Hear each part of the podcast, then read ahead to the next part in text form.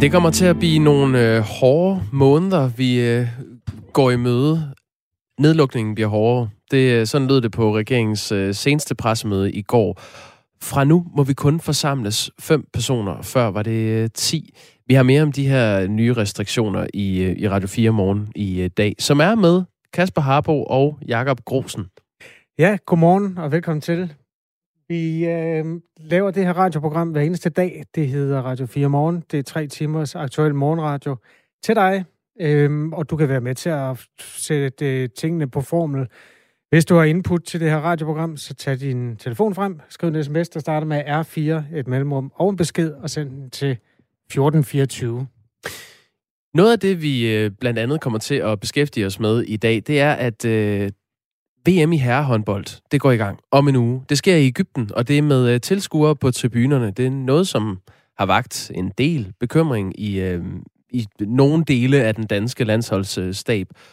Om en halv time, der taler vi med sportschefen i Dansk Håndboldforbund, som hedder Morten Henriksen. Han er øh, ikke bekymret for den smitterisiko, som tilskuere kan medføre i en håndboldhal. Spørgsmålet er, om han så måske ligefrem mener, at det er godt, at Danmark kan ende med at spille foran op mod 3.000 tilskuere i en håndboldhal i Ægypten. Det er der i hvert fald øh, spillere, der øh, har udtrykt bekymring for. Mere om den sag øh, lidt senere. Det er klokken 25 minutter i halv syv. Det kan jo forekomme en lille smule øh, paradoxalt i hvert fald, at man i en tid, hvor man får at vide, at man i Danmark kun må være fem mennesker samlet, at man så i Ægypten kan være 3.000. Godt nok er der langt til England og den engelske variant derfra, men corona kender jo ikke grænser. Det har vi oplevet før. Så den diskussion er ikke nødvendigvis slut. Vi tager måske forskud på den og dykker ned i den her i Radio 4 morgen. 7 minutter over 6 er klokken. Tak fordi du har tændt på Hette Tre Konger aftensdag. Gud, er det det i dag? Ja, og det kan være, det er den dag, hvor man skal holde op med at sige godt nytår. Vi har jo samtidig diskuteret, hvor er bagkanten for det. Er det nu? Det er nu. Jamen, julen slutter også nu. Men det vil sige, hvis du møder et menneske, du ikke har mødt før, øh, ja, du, du senest mødte, øh, lad os sige, den øh, 23. december, så siger man ikke godt nytår, hvis man møder det menneske i dag. Altså, jeg vil nødig bestemme, hvad andre mennesker gør, men jeg, du skal ikke regne med, at jeg siger det mere. Men et, altså, et, et, en ven, du ikke har mødt før, du, det, er jo, ja. det bestemmer du selv. Smil, det smitter. Øh, nu blev klokken 8 minutter over 6.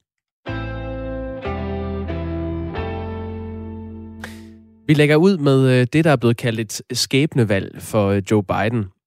Omvalgene i den amerikanske delstat Georgia, hvor øh, to medlemmer af senatet skal vælges. Og det, øh, det, det her det kan afgøre, om USA's nye præsident kan få gennemført sin politik. Øh, nu har vi måske et resultat. Øh, det kan vi i hvert fald spørge dig om, øh, Anne Alling. Øh, godmorgen, god aften. Godmorgen og god aften. Anne Alling er journalist med base i USA og øh, vært på det program, der hedder Amerikanske Stemmer her på kanalen. Og i øjeblikket i Atlanta. Øh, hvor står det her slag lige nu om de to senatspladser, øh, as we speak?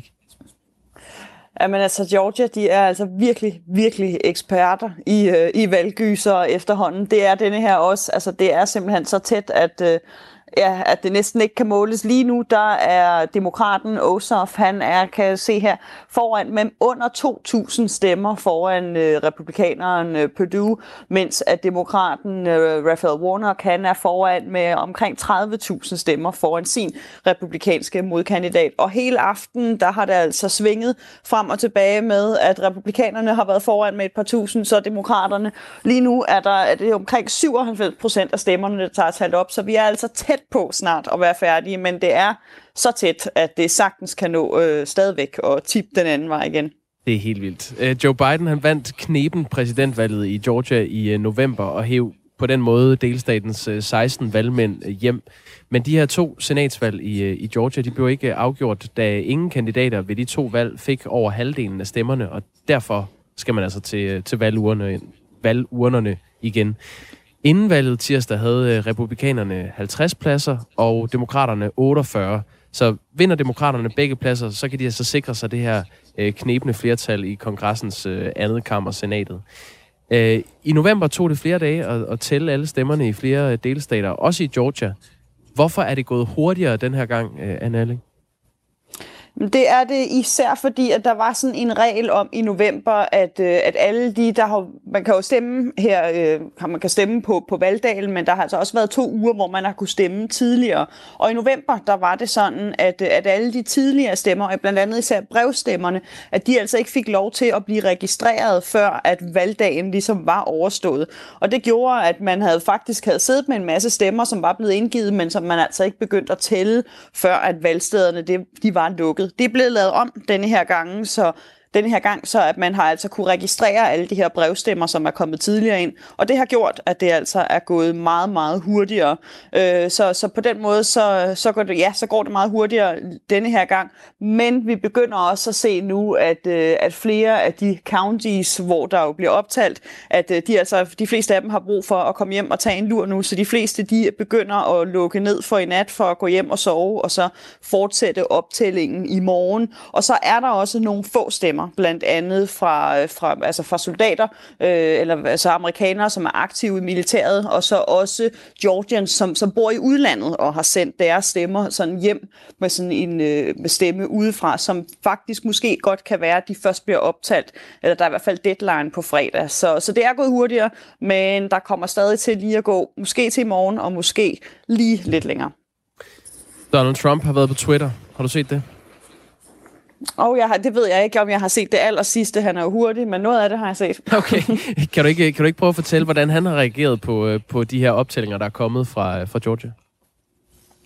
Øh, jo, jeg er ikke sikker på, at jeg lige har set den sidste, men det vi i hvert fald har hørt fra, fra Trump her de sidste dage, og især også på den rally, som han, øh, som han holdt i, i går her i Georgia, det er jo, at han har været ude øh, altså fra start af og sige, at der er tale om, om valgsnyd, både i november, og så har han ligesom også lagt i kedlen til, at, øh, at der kan blive valgsnyd her denne her gang. Det er også noget, som jeg især hørte fra, fra republikanske vælgere til den Trump-rally, som jeg var til i går, hvor de sagde, at jo, de ville gå ud og stemme stemme, men de var også nervøse for, at, at der kunne blive snydt ved det her valg. Så jeg ved ikke, om jeg, jeg tror ikke, jeg har set den sidste tweet, men jeg kunne forestille mig, at det er noget i den retning. Uh, han skriver uh, for, ja, det er faktisk kun for fire minutter siden, at man uh, lige har fundet 4.000 uh, stemmesedler fra Fulton County. Here we go, skriver han. Og det, så skriver mm. folk, uh, that's how counting works, Donald. Cry. This isn't how it works, Donald. Uh, du, du, du, du, lol. Um, hvad, hvad er det, han, han prøver sådan at insinuere? Jamen det, som han, det er jo det samme, som, som han også talte on, on, om under valget i november. Altså der talte han om, at der blev fundet, øh, fundet falske stemmer, og også talte han om, at der blev fundet stemmer, som skulle have været gået til ham, som også blevet smidt ud. Han talte på et tidspunkt om stemmer, som var blevet fundet i en flod. Der var ikke noget af det, der havde noget som helst på sig. Men, øh, men altså, ligesom han gjorde i november, så er det altså også det, det ser ud til, at han gør nu, at han gør så meget, som han kan for ligesom at så tvivl øh, om valgresultatet. Det, som det mundede ud i i november, var jo, at, altså, at der ikke bare blev talt om én gang her i Georgia, men altså hele to gange. Så altså, at det endte med, at valgresultatet i Georgia i november blev talt, om, blev talt tre gange. Om vi kommer så langt hen denne her gang, det, det vides ikke, men altså som det er, så tæt som det er lige nu, så er det bestemt ikke usandsynligt, at, at der kommer en, en omtælling, og det er i hvert fald også det, som, som Trump her ser ud til at, at presse på for, og så altså gøre, hvad han kan for at, at sige, altså ligesom at helgardere sig, hvis det altså ender med, at republikanerne taber hernede i sydstaterne, som jo bestemt øh, ikke er normalt, at øh, så vil han råbe valgsnyd med det samme. Hvad med Joe Biden? Hvordan har han reageret på de her øh, resultater, der kommer ind? Men Joe Biden har været ude faktisk sådan fra start af i, øh, altså i dag og, og være meget optimistisk og sige, at, øh, at han mente, at demokraterne havde en, en god chance, og at han havde en, en god følelse for, hvordan det ville komme, komme til at, at gå her til aften. Øh, Joe Biden har jo også været i, i Georgia her de seneste dage, og altså holdt kampagne sammen med, med Ossoff og, og Warnock, som han har virkelig, virkelig bakket op om dem, sammen også med, øh, med Kamala Harris, og han har altså ja, de sidste dage været ude og, og virkelig, øh, virkelig være optimist og sige, at, at denne her sejr, den tror han på, at den vil, vil komme til, til Ossoff og Warnock, og altså dermed i den grad også til ham. Det var jo sådan, da Obama øh, vandt i 2008, der vandt han både øh, senatet og repræsentanternes hus, og det er jo det, øh, det er den situation, Joe Biden kan stå i, hvis, hvis han vinder. Øh, hvor stiller det ham i, i forhold til at få gennemført sin øh, politik, altså hvis øh, demokraterne får flertal? Det stiller ham jo meget, meget, meget bedre. Altså det betyder jo, at, at han ikke kommer til at skulle ud i de her slåskampe med republikanerne, som, øh, som, som, altså, som det har set ud nu, jo, altså Mock vil gøre alt for både at ligesom gå imod Bidens øh, politik, hans politiske planer, hans, hans, øh, hans lovforslag, men også, som jeg har talt med flere demokratiske vælgere om i dag, som er nervøse for, at en republikansk sejr vil gøre, at, at at republikanerne med Mitch McConnell i spidsen måske også vil forsøge at stoppe udnævnelsen af, af nogle, af de, øh, nogle af de personer, som, som Biden ligesom prøver at stille i sit kabinet. Der skal man jo stemme om, hvem der bliver, hvem der bliver ministre for, for hvad det skal godkendes i senatet. Øh, så altså, det vil komme til at gøre det meget, meget nemmere for Biden, både at få sat sit politiske hold, men altså også for at komme til at gennemføre sine, øh, sine politiske planer.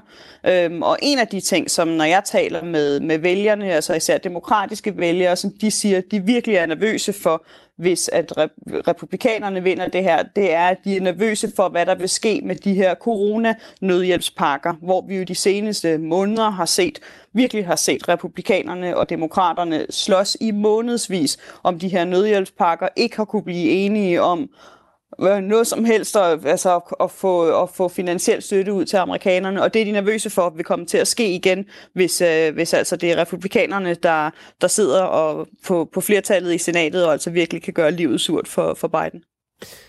Tak fordi du var med, Anna Erling. Det kan du tro. Det er spændende. Vi, øh, vi følger, hvad der kommer til at ske i øh, delstaten Georgia. Uh, Anna Alling er altså journalist med base i USA og vært på amerikanske stemmer, vores USA-program her på kanalen i øjeblikket med fra Atlanta. Vi har fået en sms. Det er skræmmende, at Radio 4 ikke tror, der findes valgsvindel. De må jo synes, det er i orden. Hvem er også? Nå, det er Tommy, der Jeg tror, det er Tommy. Det er, jeg kan genkende nummeret. Øhm, jamen, Tommy, man skal jo ikke tro noget. Man skal jo uh, se uh, beviser for det. Og uh, du må gerne, meget gerne uh, sende, hvis du har nogle beviser for, at der er, er foregået valgsvindel i USA. Det er super fedt, du giver lyd, Tommy. Man skal øh, lige vedlægge noget dokumentation for påstanden, sådan i bred forstand. Det kan være, at du har nogle billeder af nogle stemmesedler i en flod, øhm, eller noget lignende. Hvis det eksisterer, så tager vi simpelthen så gerne imod det og forfølger tippene. Øhm, der er også kommet en anden sms, men den gemmer vi lidt, fordi vi der er en, en historie, der overskygger rigtig meget af nyhedsstrømmen i dag. Selvom der er meget med større konsekvenser, så er der en personsag i danske medier, som på en eller anden måde også kommer til at sætte et nyhedsaftryk. Den når vi ikke ombord i lige nu, men øh, ja, klokken er 17 over, og tak for sms'er, der starter med R4. Et mellemrum og en besked, og så er de sendt til 1424. Det er jo en ny virkelighed igen, og på en måde en version 2.0 af en ny virkelighed, som vi prøvede i foråret. Der er hård nedlukning igen. I går var der pressemøde. Regeringen fremlagde blandt andet en ny øh, øh, begrænsning for, hvor mange vi må forsamles. Nu hedder det fem personer. De næste måneder bliver pandemiens hårdeste indtil videre, lød spådommen fra statsminister Mette Frederiksen. Her er, hvad der blev sagt. Vi er nødt til igen at skærpe indsatsen. De restriktioner, vi har, er ikke nok. Det er vurderingen både fra vores egne myndigheder og fra de eksperter, de rådfører sig med. Derfor vil vi i dag sænke forsamlingsforbuddet til fem personer og komme med nye tiltag. Dem uddyber jeg om lidt. Men vi kommer også med en meget kraftig appel for tiden frem til den 17. januar, altså knap de næste øh, to uger. Og det er, Bliv mest muligt derhjemme. Ja, det er jo heller ikke værd til andet, kan man sige, men øh, ikke desto mindre en forudanelse om, at de der sociale, øh, hvad skal man kalde det, mangelsygdomme, som man efterhånden blev noget mærket af i foråret, mennesker, der ikke kunne se hinanden, mennesker, der ikke kunne få besøg, også de gamle på plejehjemmene, alt det der, det kommer vi til at stå over for en gang til.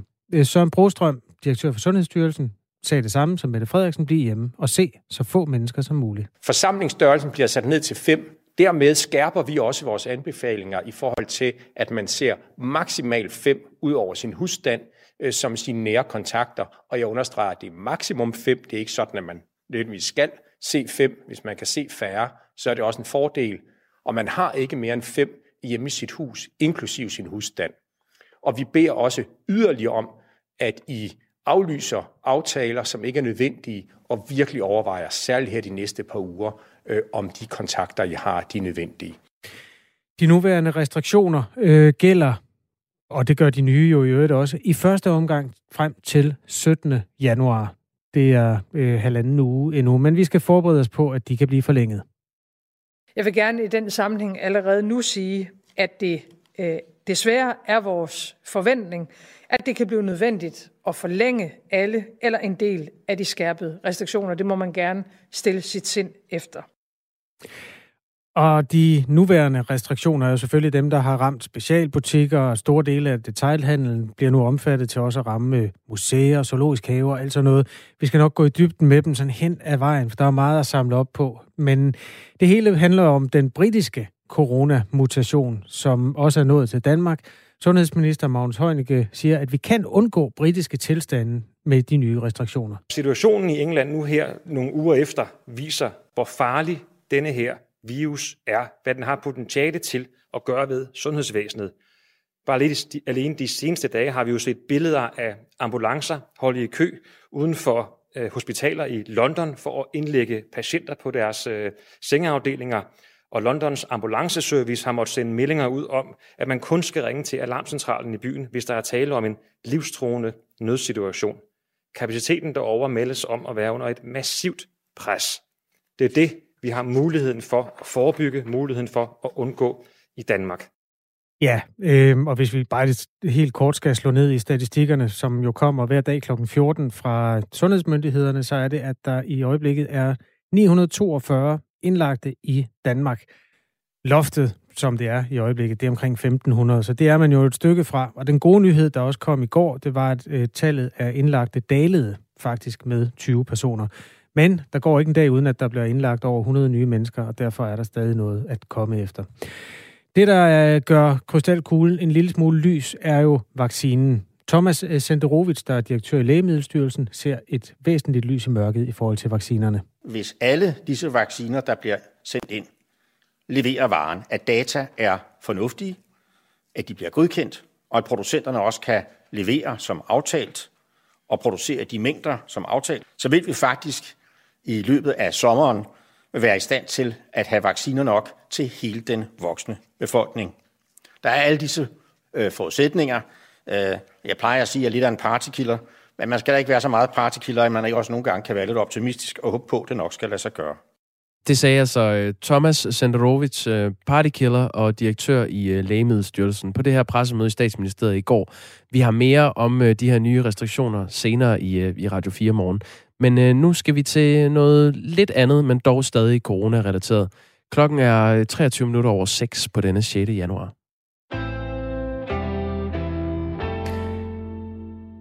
Covid-19-vaccinerne kan komme hurtigere fra depoterne og ud i blodårene på mennesker i Midtjylland. Region Midtjylland har nemlig indgået en aftale med de praktiserende læger om, at de ud over selve vaccinen også skal stå for opblanding eller klargøring af vaccinerne. Indtil nu, hvor det jo har været øh, primært ældre, altså plejehjælpsbeboere, der har fået vaccinen, har det været farmakonomer fra hospitalerne, som har stået for at gøre vaccinerne klar, inden lægerne kunne give dem. Men der er få farmakonomer, og det tager kostbar tid, og når lægerne skal vente på dem. Øhm, Henrik Idris Kise er formand for øh, Praktiserende Lægers Organisation i Midtjylland. Godmorgen. Ja, godmorgen. Du gav vacciner på et plejehjem for første gang i går uden en farmakonom. 119 beboere og ansatte blev vaccineret. Hvordan øh, foregik det? Jamen det hele var forberedt øh, rigtig godt med, med grundige vejledninger og, øh, og, og gik øh, fuldstændig som øh, planlagt. Øh, så øh, så vi, var, vi var godt humør efter dagen i går. Hvad er det helt præcis, der bliver gjort anderledes nu, når I, nu bruger jeg udtrykket, opblander vaccinerne? Jamen, det, det der helt konkret er, er anderledes, er, at øh, Alma Praxis er gået ind og taget det lægefaglige ansvar for øh, hele processen. Øh, når vaccinerne er leveret i køleskab ude på plejehjemmet, øh, så overtager øh, de praktiserende læger både blandeopgaven øh, og naturligvis også øh, selve vaccinationen med øh, deres egen arbejdskraft og deres personale. Hvor meget hurtigere går det, når man kan gøre det på den måde, altså der ikke skal en person, en farmakonom ind over? Jamen det vigtigste, den største udfordring i den her flaskehals, det er jo, øh, hvor mange steder kan man vaccinere på samme tid. Øh, og, og, og når de praktiserende læger har, øh, når, når regionen kun skal levere øh, vaccinen på stedet og ikke levere med en farmakonom, jamen så kan de levere i et langt større øh, tempo. Øh, og det vil så sige, at øh, to eller tre eller måske øh, 20 øh, plejehjem, de kan vaccinere på samme tid, samme dag, øh, og så når vi langt bredere ud øh, på kortere tid. Øh, så, så er det ikke længere, øh, hvad skal man sige, udbredelsen, øh, der er flaskehalsen. Vil du ikke lige, Henrik Idris Kise, formand for øh, Praktiserende Lægers Organisation i Midtjylland, vil du ikke lige øh, male billedet for os, så vi kan se det for os? Vi har jo set billederne af de der glas med vaccine. Det ligner lidt sådan en patron til et havlgevær eller sådan noget i størrelse. Hvad er det, hvad er det der sker fra det øjeblik, den kommer ind? Jamen, du kan sige, at de, de bliver kørt ud øh, med, i køleskabstemperatur og leveret på øh, plejehjemmene.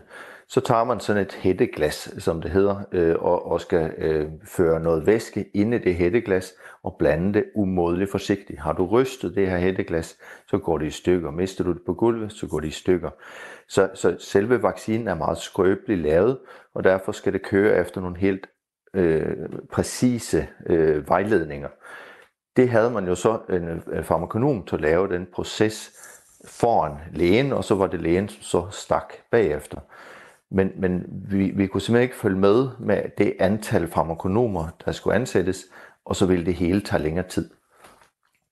Den metode, som man er kommet frem til nu, som gør, at man bliver mere effektiv i forhold til at få vaccinerne bredt ud, kan den i den sidste ende redde menneskeliv? Ja, det kan den jo absolut, øh, som, som vi også hørte i, i forud til, til, til mit interview. Øh, så, så er det jo flere vacciner på vej, og, og er vi så heldige at, at få større mængder vacciner ind øh, til landet, øh, jamen så øh, skal flaskehalsen jo ikke være udbredelsen. Så skal vi jo hurtigst muligt kunne vaccinere flest mulige patienter. Øh, og, og der er absolut, når, når Alma Praksis er, er blevet en uh, tættere samarbejdspart på det her, jamen så kan vi også løfte uh, vaccineopgaven efter plejehjemmene uh, er færdigvaccineret her på fredag i første runde i Region Midt. Du beskrev, at når tingene går stærkt, så risikerer man at tabe den på gulvet. Er der sket det? er, det at, altså, er der foregået det, at nogle af de der meget kostbare, længe ventede vaccinedoser, de er landet på gulvet? Nej, heldigvis. Okay. Det her det har øh, gået virkelig, virkelig godt. Øh, så, så jeg har kun positive tilbagemeldinger, øh, og, og vi har fået vaccineret rigtig mange, øh, både plejehjemsbeboere og kommunalt ansatte i hjemmepleje og på øh, plejehjem de sidste dage. Er der noget, der gør, at man ikke kan brede den her metode ud til de andre regioner i Danmark? Øh, nej, egentlig ikke. Øh, du kan sige, at det, at det er, jo, øh, er jo noget, nu laver vi det her som pilot, og vi, vi laver en opsamling på, på erfaringerne, sådan at øh, vi har en, øh, en bedre pakke, vi, vi kan levere ud og diskutere i faglig kredse øh, nationalt, og, og jeg er der øh, fordrøstningsfuld og har store forhåbninger til, at, at, at hvis vi kommer frem med nogle gode erfaringer med det her, jamen øh, så kan det der bredes ud til resten af landet. Tak for analysen. Skal du ud og stikke igen i dag, Henrik Idris Kise? Nej, nu er jeg øh, færdig i, i den her omgang. Det var to plejehjem i går, øh, så i dag der passer jeg patienterne i klinikken. Fair nok. God arbejdsløst. Jo, tak. Vi har forsøgt at få en kommentar fra danske regioner også, øh, fordi øh, der er jo en vis interesse hos dem, og i øvrigt også hos nyhedsmedier som vores, altså om det her det kan udbredes. Vi har ikke øh, kunnet få den, det svar endnu, men det venter vi selvfølgelig spændt på. Der sidder mennesker i alle fem regioner i Danmark og glæder sig til at få det stik. Men det mente han jo øh, godt, det kunne, Henrik øh, Idris Kisa. Der er ikke noget, der står i vejen for, at man kan udbrede samme metode til andre regioner. Silas har skrevet ind. Må jeg ikke lige tage den? Jo. Han skriver, sæt de arbejdsløse minkavlere til at vaccinere. Vi har i overvis vaccineret mink, og vi behøvede kun to sekunder per dyr, så vi kunne komme hurtigt igennem den danske befolkning. Lyder det fra Silas, som lige rækker hånden op og byder sig til. Øhm, han har skrevet lidt tidligere. Jeg står nu som arbejdsløs, da jeg er driftsleder på en minkfarm. Jeg har en kæreste, der er sygemeldt med kræft, skriver han så også. Øh, skal jeg til jobsamtaler, som er et krav, eller hvordan ser det ud med de nye restriktioner, skriver Silas. Uh, de, de stak i alle retninger. Jeg har slet ikke set, at den var så alvorlig, den sidste. Nej. For det første, øh, det, det er vi kede af at høre. Ja, det, det gør ondt. For det andet, det med jobsamtalen, det skal vi nok lige undersøge. For det tredje, det med minkavlere, der skal ud og vaccinere, det foreslår vi lige, når vi taler med en magthaver. Tak for sms'erne, Silas. Spændende input. Jeg er ikke sikker på, at det er det samme at vaccinere en mink, som det er at vaccinere et menneske. Men, men måske. Klokken er øh, halv syv.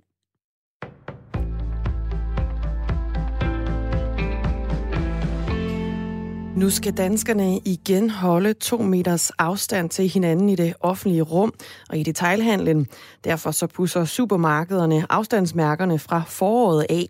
Det skærpede afstandskrav svarer til anbefalingen, der gjorde sig gældende i foråret, da epidemien brød ud. Det siger kommunikations- og analysechef Lars Aarup fra Coop, der står bag blandt andet Kvickly og Superbrusen. Langt de fleste steder, der sidder øh, afstandsmarkeringerne i gulvet faktisk med de der halvanden til to meter, som var rådet også i marts måned, da det blev sat op. Det kan godt være, at det lige skal justeres nogle steder, og det kan også godt være, at vi skal sætte lidt flere plastikskillevægge op mellem øh, nogle kasselinjer. Det skal vi have kigget på nu. Det øgede afstandskrav får også betydning for antallet af personer, der maksimalt kan være i butikkerne på samme tid. Der har hidtil været et krav om 4 kvadratmeter per kunde, men det ændres nu til 7,5 kvadratmeter. Det oplyser Erhvervsministeriet tirsdag aften, altså i går til DR. Og skærpelsen af afstandskrav, det gælder forløbigt frem til den 17. januar. Med 90 procent af stemmerne optalt efter gårdsdagens to senatsvalg i den amerikanske delstat Georgia, har de to republikanske senatorer overtaget føringen over deres to demokratiske udfordrere. Det viser en forløbig optælling ifølge det amerikanske nyhedsbyrå AP.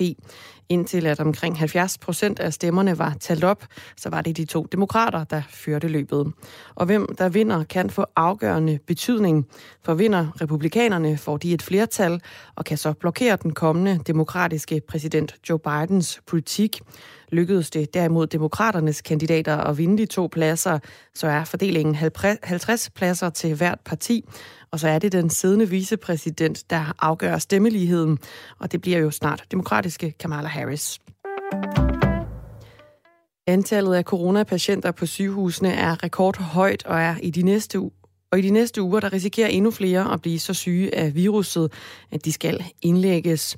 Men med et nyt overvågningssystem håber landets lunge- og infektionsmedicinske afdelinger og kunne let på presset på både patienter og personale.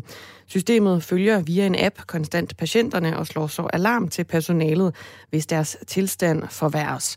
Og det giver patienterne en større tryghed, forklarer Katja Kjær Grønbæk, der er tilknyttet projektet som Ph.D.-studerende og læge på Bispebjerg og Frederiksberg Hospital.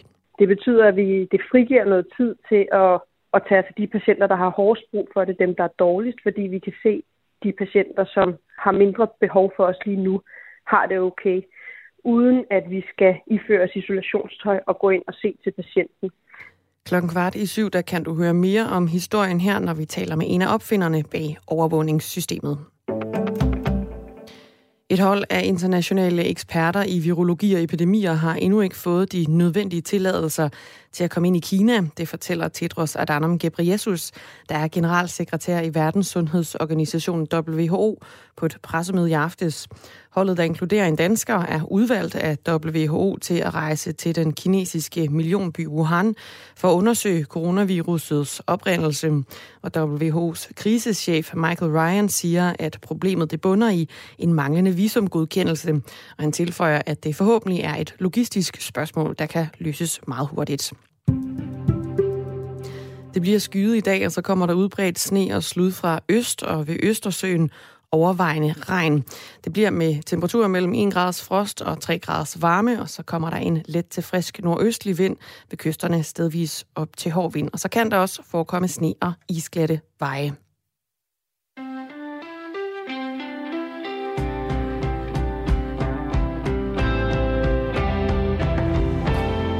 Godmorgen, det er 6. januar. Du er stået, eller det ved vi ikke, om du er, men du er i hvert fald vågnet til en dag, der øh, er 6 timer og 4, et døgn, der er 6 timer og 34 minutter gammelt. Det bliver snevejr i dag, særligt hvis du opholder dig i den østlige del af Danmark. Det er allerede i fuld gang visse steder.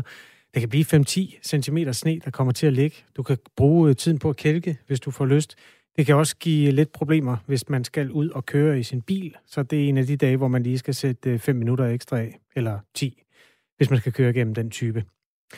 Øh, bortset fra det, så er vi meget glade for at have lov at lave aktualitetsradio til dig og os. Det er jo nyhedsverden. Dagmar Iben Østergaard, så er det Jakob Grosen og mig, ja. Kasper Harbo. Godmorgen. Og øh, nu sagde du, det var den 6. januar. Det betyder jo, at det om en uge er den 13. januar. Og det betyder samtidig, at øh, VM i herrehåndbold, slutrunden, går i gang i Ægypten. Og det er øh, selvfølgelig på trods af corona, som også herrer på øh, det afrikanske kontinent.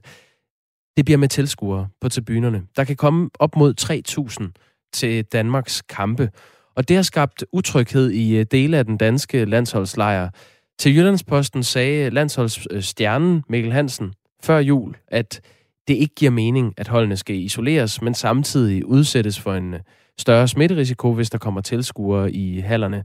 Og til Ekstrabladet øh, sagde landstræner Nikolaj Jakobsen så, at øh, han helst så, at slutrunden foregik uden tilskuere.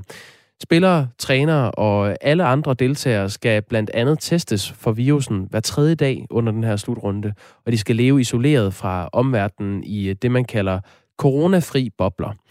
Morten Henriksen er øh, sportschef i Dansk Håndboldforbund. Godmorgen. Godmorgen. Er Dansk Håndboldforbund trygge ved at øh, sende det danske herrelandshold til VM-slutrunden i Ægypten, i lyset af, at der kan komme op til 3.000 tilskuere til Danmarks kampe? Det er vi blevet. Øh, vi har øh, alle helt naturligt i den her tid, hvor der er så mange usikkerheder omkring en, en, en, en så speciel virus, været bekymret, og det har jeg også personligt været. Men, men i løbet af det sidste ja, godt og vel måneds tid, har vi jo været i løbende dialog med, med de forskellige interessenter herunder egyptiske arrangører, det internationale håndboldforbund, den danske ambassade i, i Ægypten, for at, at, at finde ud af, hvordan er det, de her, de her ting de fungerer. Og, øh, og også i forhold til, til tilskuersituationen er vi også blevet trygge øh, i forhold til de svar, vi har fået. Altså, I, I er trygge ved, at der ikke er en øget smitterisiko ved, at der er 3.000 tilskuere til, til kampene? Præcis. Vi er, vi er blevet sikret, at, øh, at de her tilskuere, de sidder med den uh, afstand, uh, der skal til i forhold til spillepladsen. Man skal huske, at når vi snakker om 3.000 tilskuere, så kan det jo lyde som, som rigtig mange, men det er en hal, som, som der kan være helt op til 20.000 tilskuere til, alt efter hvordan den bliver sat op. Det vil sige, at man kan godt placere de her tilskuere med en god afstand til, til spillepladsen.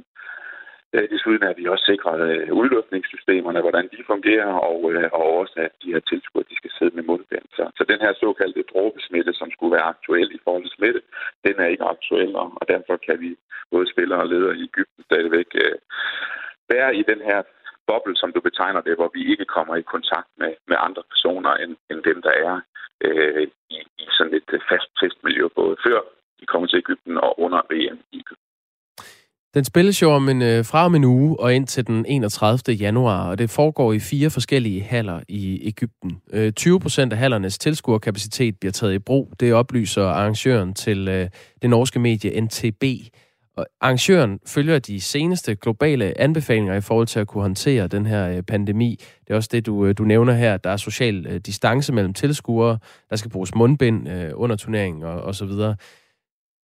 Når I nu er trygge ved, at, øh, at det kommer til at foregå på den her måde, øh, Morten Henriksen, i, i Dansk Håndboldforbund, synes I så faktisk, det er en god idé, at der er tilskuere til Danmarks kampe?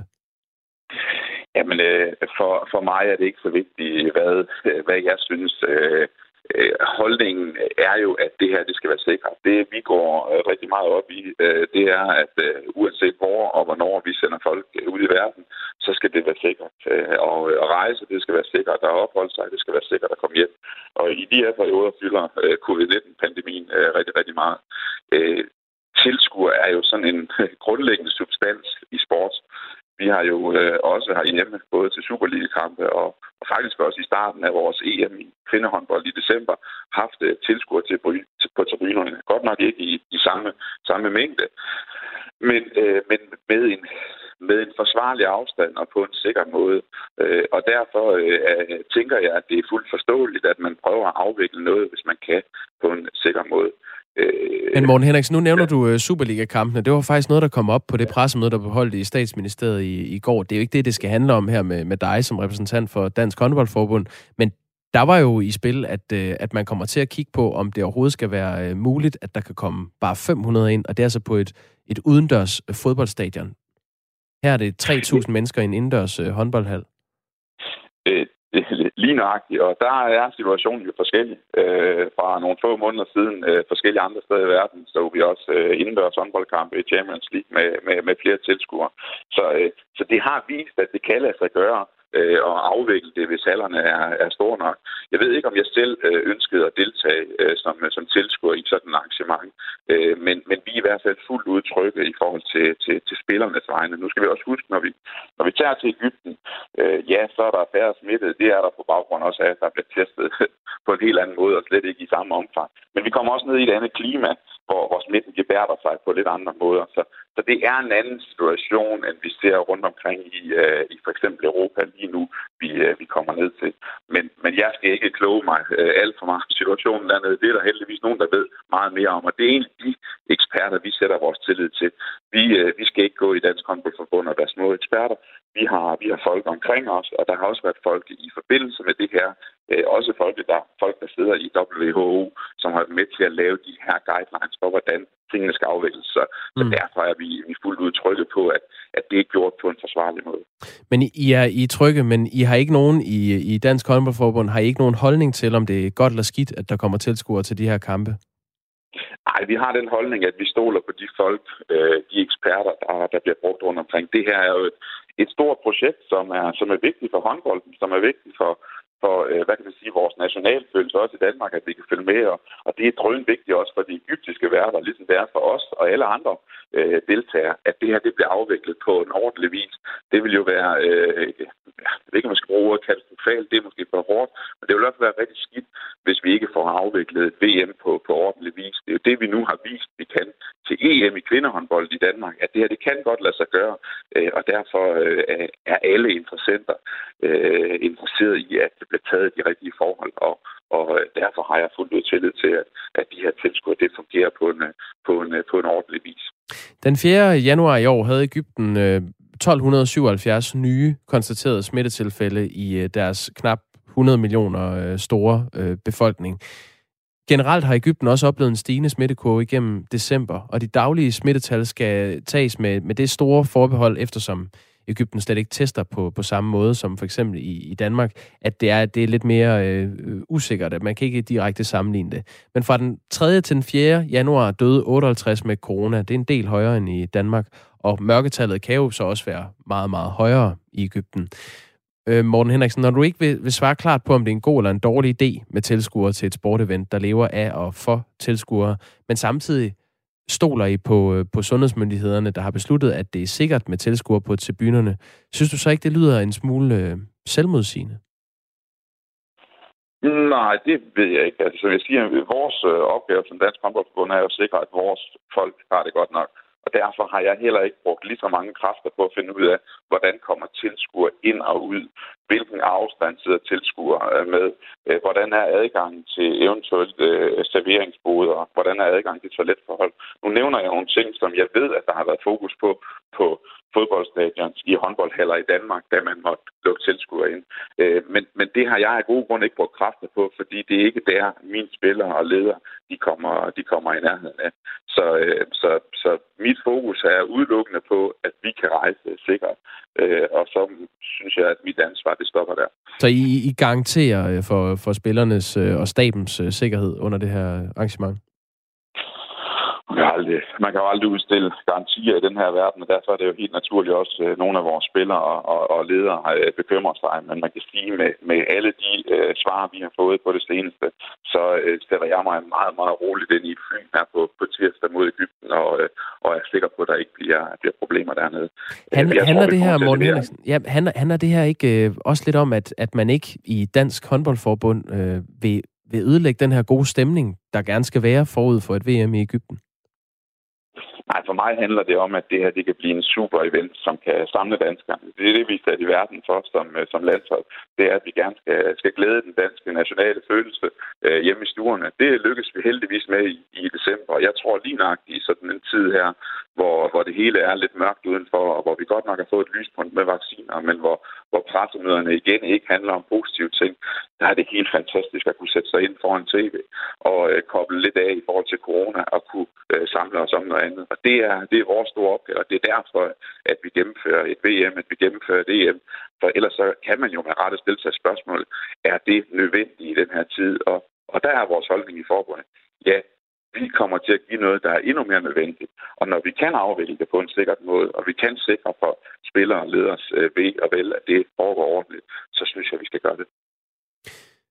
Men nu har vi altså øh, Mikkel Hansen, øh, en af de store stjerner på landsholdet, som har sået tvivl om sin deltagelse. Han, han tager med, men han har udtrykt bekymring ved, at der skal være øh, tilskuere. Vores landstræner Nikolaj Jakobsen så også helst, at de spillede for tomme tribuner, men han har været ude at sige, at det er jo ude af vores hænder.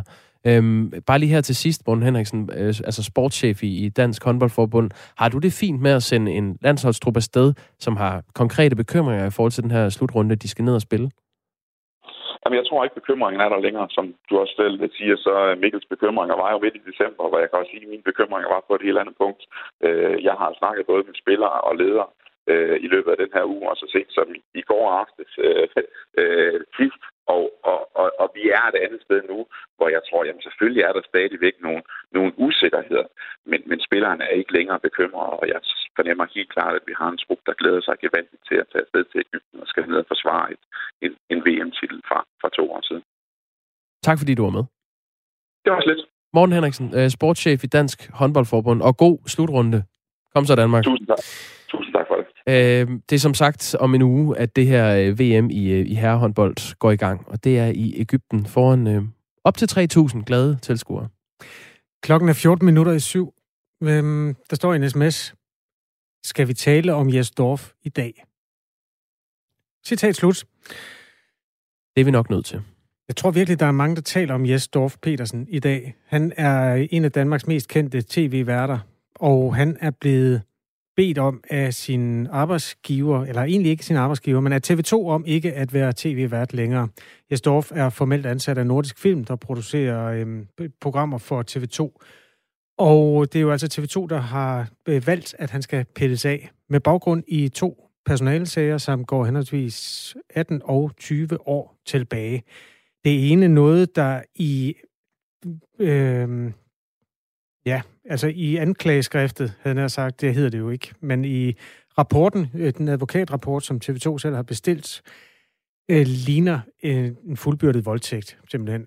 Det er sådan, det bliver udlagt fra den side. Noget, som Jesdorf Petersen i en artikel i Politiken, Dagbladet Politiken i dag, øh, frasiger sig et hvert kendskab til. Han øh, har selv valgt at gå ud med den her sag, og det er derfor, vi også øh, omtaler den, og det er nok også derfor, den bliver omtalt i det meste af Danmark i øjeblikket. Vi forsøger at dække den journalistisk ved, at vi skal se, om vi kan få noget juridisk på det her. Det er jo en spændende diskussion med de der MeToo-opgør. Øh, Jesdorf Petersen, han siger selv til politikken, jeg er blevet dømt i et juridisk parallelsamfund, som overhovedet ikke stiller krav til sig selv på samme måde, som den almindelige danske retspleje gør. I dette tilfælde har undersøgelsen selv vandt sine regler. Den er selv undersøger, den er selv afhører, selv anklager, den er selv referent, og den er selv dommer. Den har selv valgt, hvem der skal afhøres, og den har selv tildelt mig den strengeste straf, strengeste straf, man kunne, og reelt taget mit arbejde fra mig, siger Jesdorf Petersen. Øhm, TV2 svarer øh, skriftligt til politikken. Indholdsdirektør Lotte Lindegård siger, eller skriver, at øhm, krænkelser er uforenlige med at bestride en position, hvor man er billedet på TV2's værdier. I den situation er vores opgave at trække en, streng, en streg og drage en konsekvens. Det, der som er det diskutable i det her, er jo, at der på det tidspunkt for henholdsvis 18 og 20 år siden var øh, anderledes regelsæt, eller der var ikke noget regelsæt, hvor der var øh, nedfældet noget omkring krænkelser, eller det var simpelthen ikke op i tiden når en arbejdsplads definerede, hvordan man øh, skulle omgås hinanden. I forhold til sådan noget som fuldbyrdet voldtægt, var der jo regler i massevis, også i retsplejen, men der har jo aldrig været indgivet en politianmeldelse af det påståede overgreb. Og øhm, i øvrigt har den kvinde, som ja, angiveligt er, har været udsat for det her overgreb, efterfølgende øh, selv haft samkvem med, ja, det bliver meget privat det men han, det, det fremgår simpelthen af de der rapporter, hun har selv øh, haft frivillig samkvem med Jesdorf Petersen. Så det, det er en krydret sag, den der. Nu har jeg snakket en lille smule om den, og det tror jeg, det meste af Danmark kommer til i dag. Den juridiske del af sagen prøver vi altså at, at belyse. Det kan vi da i hvert fald gøre. Ja, noget af det, han selv skriver, han har jo skrevet også et længere opslag på øh, Facebook, man kan gå ind og finde, hvis man søger på Jesdorf Petersen på Facebook. Øh, der skriver han, at han har været til et, en, øh, det han kalder en afhøring, øh, som skete uden forberedelse, hvor han blev bedt om at, øh, at gå i detaljer, altså fortælle, hvordan han oplevede det her for, øh, for henholdsvis 20 og 18 år siden. Og øh, det havde han svært ved. Han kan ikke huske det. Og det er noget af det, der så fremgår i, i konklusionen, at han ikke kan huske centrale detaljer fra den her sag. Det er meget sparet. Vi øh, ved jo ikke mere, end øh, man ved, hvis man har læst dækningen af det her. Men øh, som du siger, vi prøver at følge op på den. Ja, du kan få fat i Dagbladet Politikken, hvis du vil læse den fulde øh, artikel, eller du kan bare gå på Facebook. Det er sådan rimelig gratis at læse hos Jes Dorf selv. Klokken er 10 minutter i syv. Og vi skal igen vende os mod en af de historier, der tager udgangspunkt i covid-19. Men øh, hvor covid-19 er problemet, så er der jo heldigvis flere og flere løsninger. Og en af dem er trådløse sensorer, som ved hjælp af kunstig intelligens skal overvåge coronapatienterne. Øh, dem er der jo mange af, næsten 1000 indlagte i øjeblikket på danske sygehuse. Og de her trådløse sensorer kan ved hjælp af kunstig intelligens advare sygeplejersker og læger, inden patientens tilstand bliver kritisk. Øhm, og det er et system, der er på vej til sygehuse i hele Danmark i øjeblikket. Christian Meihoff, godmorgen. Godmorgen. Forskningsansvarlig overlæge for anestesiafdelingen på Bispebjerg og Frederiksberg Hospital, og en af opfinderne bag overvågningssensorerne. Hvordan har du opfundet den? Ja, i samarbejde med øh, gode kolleger på hospitalerne, primært DTU Sundhedsteknologi og Rigshospitalet, så har vi jo stillet os selv det spørgsmål, at de patienter, jeg som også intensivlæge øh, ser have forværing, hvad der egentlig er gået forud, og hvor meget tid har personalet haft til at opdage de forværinger, inden en patients tilstand bliver kritisk. Og der så vi et potentiale for at bruge nogle af de nye trådløse sensorer, der findes på markedet, og integrere deres afvigende værdier i et system, der altså bliver tilgængeligt for læger og sygeplejersker på sengeafdelingerne. Der er i øjeblikket 942 indlagte, i hvert fald i forhold til den opgørelse, der kom i går kl. 14. Her er der 141, der er indlagt på intensiv. Er det dem, systemet er rettet mod, eller er det alle indlagte?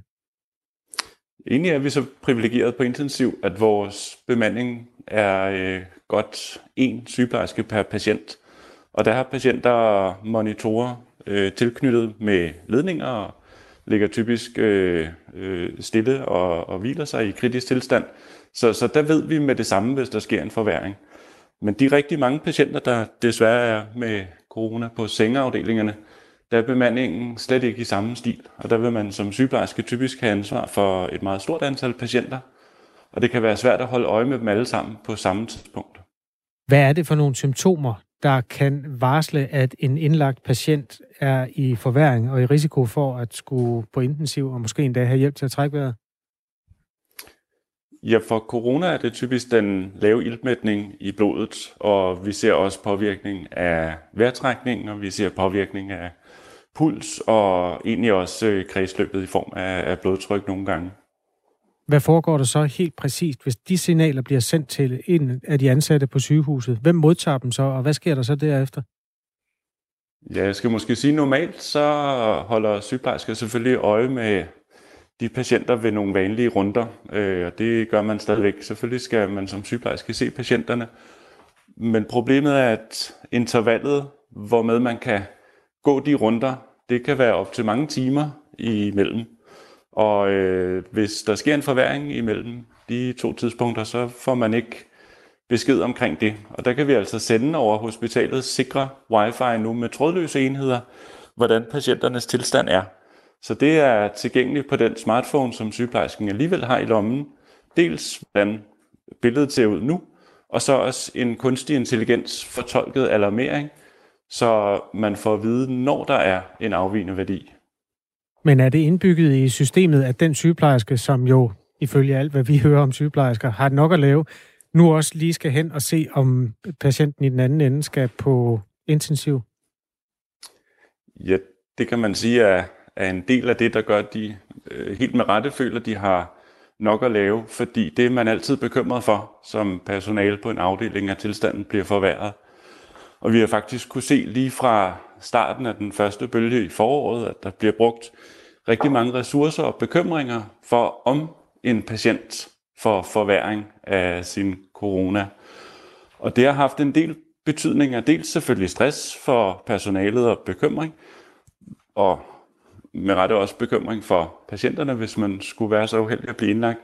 Men det har også betydet, at man som sygeplejerske bliver nødt til at tjekke på patienterne meget tit, og mm. ved at gå ind og ud af isolationsstuer med meget korte intervaller, så gør det jo dels, at man skal tage nogle værnemidler på og af, men det gør også, at man som personale bliver udsat for en smitterisiko. Men hvem tager egentlig beslutningen så? Altså skal sygeplejersken skal hen og kigge til den pågældende, hvor der kommer en alarm på den øh, sygeplejerskes smartphone. Er det så den sygeplejerske, der så skal tage fat i en læge og sige, at vi skal vist have flyttet den her patient? Man kan sige, det følger de helt vanlige retningslinjer. Vi har udviklet det, vi kalder et klinisk supportsystem, altså et beslutningsstøttesystem. Så øh, i en tilstand med mangel på læger og sygeplejersker på sengeafdelingerne, så håber vi, at systemet kan hjælpe det personale, der er der, med at fokusere tiden på der, hvor der er størst behov. Det vil sige, det overvågningen af mange, så man har det bedste overblik over, hvor der er tegn på forværing. Der er lavet 250 sæt, efter hvad jeg har fået oplyst, af de her overvågningssensorer. Øhm, er det meningen, det skal bredes ud til alle? Absolut. De øh, sensorer er på vej ud, og monitoreringsenhederne på vej ud til hospitaler over hele landet. Og øh, det nye og øh, gennembruddet for os, det er, at vi nu har sikret hele softwareopkoblingen og vejen med kommunikation hen til sygeplejerskerne, så det virker, og antallet af alarmer, meget væsentligt, ikke er i så høj grad, som hvis man sætter almindelig monitorering på.